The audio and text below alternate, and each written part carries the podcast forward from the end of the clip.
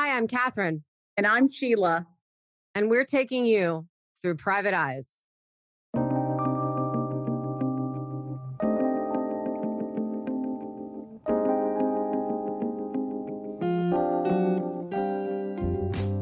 Season five started out as an idea between Catherine and I one night, maybe on surveillance, maybe tracking down a witness. I asked Danielle if she wanted to join us. Lucky her. And we started talking about the different tools that we use in our investigations. I wanted to educate the public, the victims' families, on what we do. So when they have a case, they too can do it because records are supposed to be transparent. Any citizen should be able to get them. If you have someone who died, you should be able to get the records, talk to the police, and find out what happened to your loved one. There should be evidence of it. There should be a trajectory or some sort of wound pattern or whatever it is. Every family deserves answers. And then we took the Dani Smith case and we thought we would look at it and just give our opinion and walk people through. The case has taken on an entire journey of its own because this is now, as we do it, investigation, there are delays.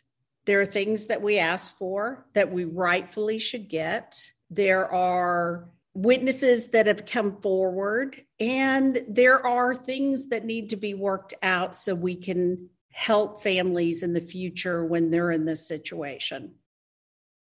Because we're doing this investigation in real time, we are waiting on certain things to come back to us. We are waiting on certain witness interviews that we have already lined up. We'll come back and circle around once we have that information.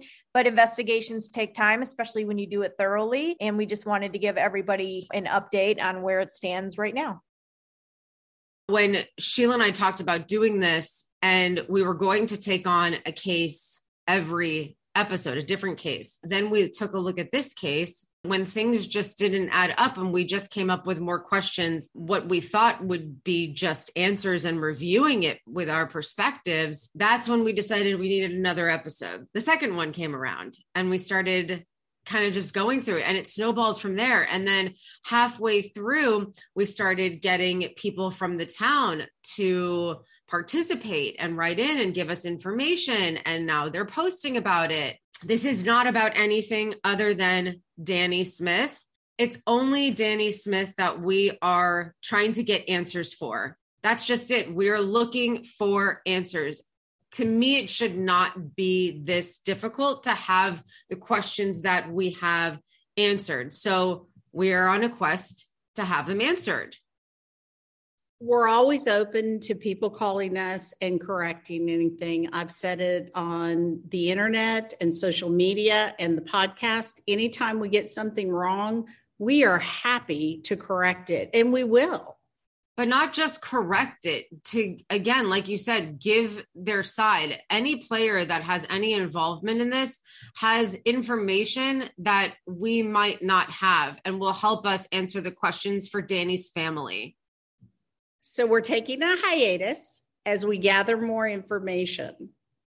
Look for the next episode. And yes, we already believe there are mic drop moments, but you're going to have to wait the way investigators have to wait. Make sure you are subscribed to the podcast so you are alerted every time a new episode drops.